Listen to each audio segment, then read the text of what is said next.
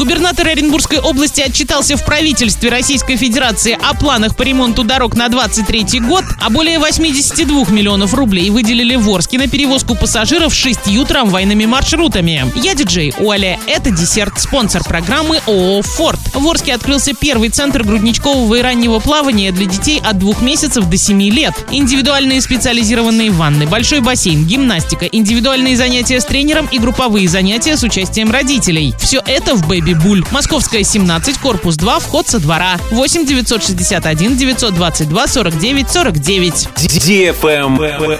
News. Губернатор Оренбургской области Денис Паслер рассказал о планах по ремонту дорог на текущий год. По нацпроекту «Безопасные и качественные дороги» федеральным программам проведут дорожные работы на 82 объектах. Кроме того, помимо нацпроекта будут и муниципалитеты, которые получат на дорожные работы субсидии и дотации из областного бюджета. Сейчас их список формируется. До четырех полос будет расширен 15-километровый участок дороги М5 «Урал» в Переволодском районе. От поселка Сыр до села Донецкая. Реконструкция 10-километрового участка региональной автодороги Бугульма-Бугуруслан-Бузулук-Уральск в Бузулукском районе. Продолжится капремонт дороги Орск-Шильда границы Челябинской области. На участке со 115 по 130 километр в Адамовском и Кваркинском районах. Запланирован ремонт 10 мостов. Планируется провести текущий ремонт дорог общей протяженностью 75 километров на подъезде к пункту пропуска Орск.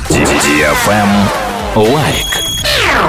На работу шести городских трамвайных маршрутов с апреля по декабрь 2023 года в Орске выделили 82 миллиона рублей. Сейчас администрация города разыгрывает соответствующую закупку. Однако подрядчик очевиден. В городе единственное предприятие МУП Орсгортранс, обладающее этим видом транспорта. На этом все с новой порцией десерта специально для тебя. Буду уже очень скоро.